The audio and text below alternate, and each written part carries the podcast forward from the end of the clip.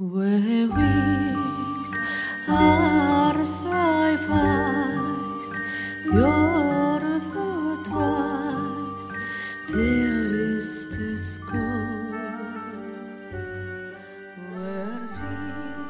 ぼ日刊階段山猫便第90夜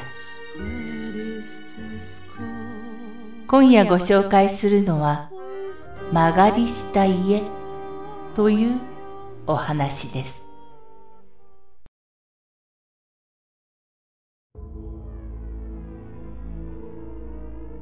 中学生の頃家が火事に遭いました。全焼で家を失ってしまったのですが父の商売の関係でどうしても同じ町内で家を見つけなければなりません。新居を見つけるまでの間、私たちは斜め前のお家に間借りすることになりました。その家は一年ほど前に相次いで老死した夫婦の家でした。本来なら家は遺族が住むはずでしたが、その息子夫婦も郊外に家を持っている人たちで、今更その老夫婦の家に移り住む気もなく、また人に貸す気もないということで、そのままにされている家だったのです。もちろん、斜め前に住んでいた私たちは、その老夫婦のことも知っていたし、その家の状況も知っていました。だからこそ、こんな事態の時に家を貸してくれた息子夫婦の申し出をありがたく思い、感謝の気持ちでその家に移ったのです。しかし、初めてその家に入った時、私たち一家はちょっとした戸惑いを感じていました。家は一年前に主を失ったというのに、家財道具がすべて残されており、何一つ処分されたものはなかったのです。月に一度は遺族が掃除に来ているということで、冬らしくこたつの上には老夫婦の湯飲み茶碗が置かれている。そんな状態で家は保存されていました。まるで老夫婦が亡くなってこの世にいないことが嘘のようです。無人のはずの家に妙に生々しい生活感があるのが何か不思議な感じでした。私たち一家はもともと火事で焼け出されているので必要最低限なものしか持っていません。食器類などこの家のものをすべて借りつつ当面は生活していくことになります。この家に移り住んだその初日、引っ越しの慌ただしい中で、私一人がこの家の留守を任される場面がありました。手持ち無沙汰の私は、居間にポツンと残り、部屋を眺めていたのですが、その部屋に据えられている仏壇に興味を持ちました。私の家は無宗教なので、仏壇のない家でしたが、仏壇のある家では何かとそれに手を合わせる習慣があるのを見聞きしていました。この家にお邪魔している身なのだから、仏壇に手を合わせるくらいはした方が良いのではないか。子供ながらもそう考えたのです。早速お線香に火をつけ、仏壇に向かって手を合わせました。しかし、線香の匂いが立ち上ると、妙に私は落ち着かなくなってきました。何か視線を感じるのです。仏壇からじっと私を見ている気配が感じられます。その視線は冷たく、明らかに私を疎ましがっている視線でした。私は急に怖くなってしまい、仏壇から逃げるように居間の中央まで移動しました。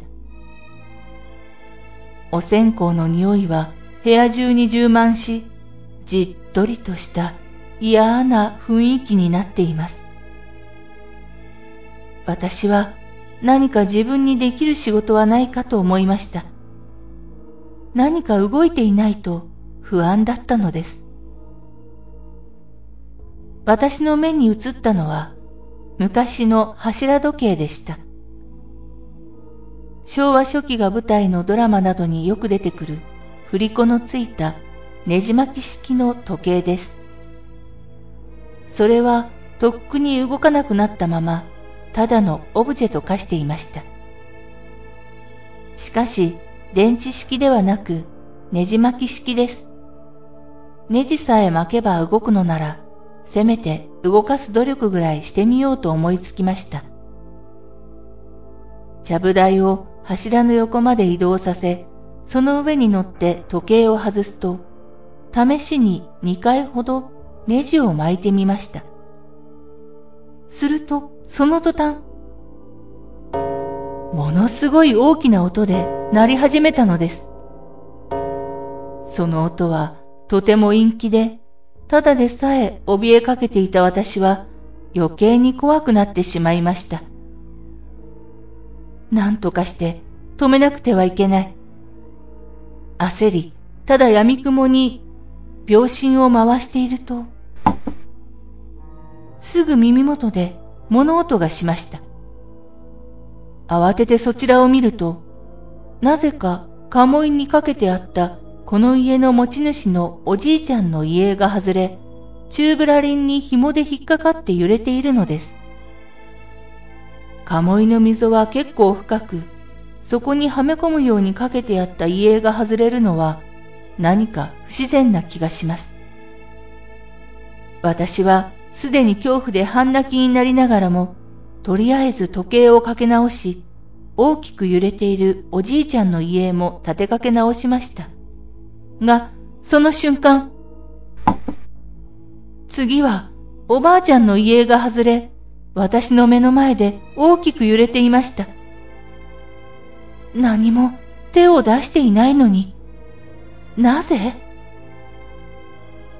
おばあちゃんの家を直す私が、またおじいちゃんの家が外れてしまいました。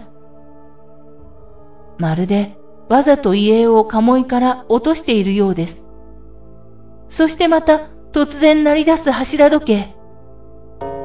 突然のこの騒ぎに怯えながら、老夫婦は自分たちの家に入り込んだ私たちに対して怒っているのではないか。という器具が生まれてきました。これはすべて私一人がいる時に起きた出来事です。今回の火事の件、引っ越し先のこと、いろいろと大変な問題が起こっている時に、もしかしたら、ここの家の死んでしまった二人は幽霊としてここに残り、私たちの侵入に対して激怒しているなど、親に言っても馬鹿にされるどころか説教すらされかねません。私はこの出来事を誰にも言わずに黙っていようと思っていました。その夜、初めての家での就寝。しかも昼間の出来事が私の気持ちに影を落としていたせいか、なかなか寝つけないでいると、不意に金縛りがやってきました。まるっきり体が動かない状況に恐怖する私。その時、枕元の襖一枚で仕切られている廊下からゆっくりと踏みしめる音が聞こえてきたのです。ぎっし、ぎっし、ぎっし。決して急がない、ゆっくりとした足取りが廊下の板張りに響きます。その足取りは、老人の歩くテンポの遅さを想像させるものでした。この家には、この時、私を含めた家族5人が寝ているはずですが、足音は状況やその他から考えても誰にも当てはまりません。この家から早く出て行け。老夫婦がそう言っているかのようでした。なぜ私だけがこんな思いを？翌朝、日の光の中でこの家を眺めながら私はため息をつきました。朝になれば昨日の出来事はすっかり忘れて新しい気持ちになれると希望していたのです。が、その考えは甘く、家は陰気な雰囲気に包まれていました。ほとんどの時間を外で過ごしている他の家族に比べ、中学生の私は帰宅時間も早く、一人で家の中にいる時間も多かったのです。家の中の怪現象はそんな私を狙いすましたかのように、一人になった時によく起こりました。突然、脈絡もなく、鳴り響く柱時計。いくらはめ直しても、音を立て、外れてしまう老夫婦の家。金縛りには、舞を愛。その度に廊下を歩き回る音がします。ですが、現実問題として家のない私たちがここを出ていくことは不可能な話でした。現に今、両親は次の住居を決めるため仕事の合間に不動産屋を回る日々を送っています。私は舞を金縛りに会うたびにそのことを説明するように念じていました。この家にいるのは一時的なものです。すぐに出て行きますから、お願いですから、しばらくの間、ここにいさせてください。しかし、老夫婦の霊は、それを理解できないようでした。いくら嫌がらせをしても出て行こうとしない私たちに苛立っているように、日々怪現象が起こります。そんな、ある日、いつもの金縛りが起こり、廊下を歩く音が聞こえました。毎夜のこととはいえ、いくら経っても慣れない私は恐怖に震えていると、その日は廊下の足音が部屋の前でピタリと止まったのです。すっと、襖を開ける擦れた音がしました。私は怖くて必死に目をつぶります。その時、胸に衝撃が走りました。急に胸が圧迫され、苦しくなります。まるで上に人が乗っているようでした。そのあまりの苦しさに思わず半目を開けた私が見たものは、白い着物を着たおばあさんの後ろ姿。正面を向いていなくて本当によかった。そう思いながら、私は気絶していたようです。次の日、たまりかねた私は、ようやく親に相談をしました。この家、ちょっと変じゃない？そんな私の言葉を受けて、母親の顔が曇ります。そうなのよね。最近意味もなく柱時計が鳴ったり、やたらに写真が落っこちてくるのよ。私だけに嫌がらせをしても拉致が開かない。老夫婦の霊はそう思ったのでしょうか。それから数日後、いつまでも人の家にお世話になっているわけにはいかないという理由で、私たち一家は別の場所に引っ越しました。次の家も別に本格的に住む気のない、いわば仮の住居だったので、今となってみると、親もあの家には何かを感じていたのかもしれません。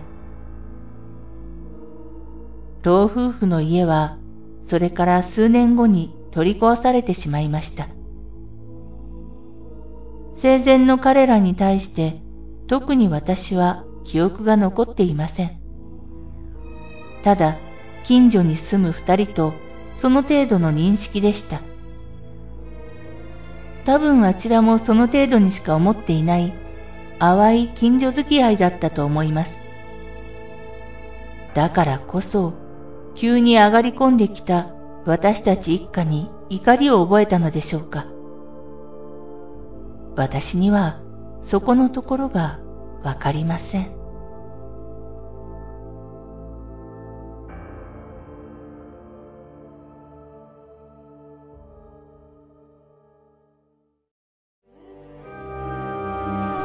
今夜のお話いかがだったでしょうか？ほぼ日刊怪談山猫便ではポッドキャストにてミニ怪談朗読をほぼ毎日深夜0時に配信してまいります。それでは皆様おやすみなさい。良い夢を。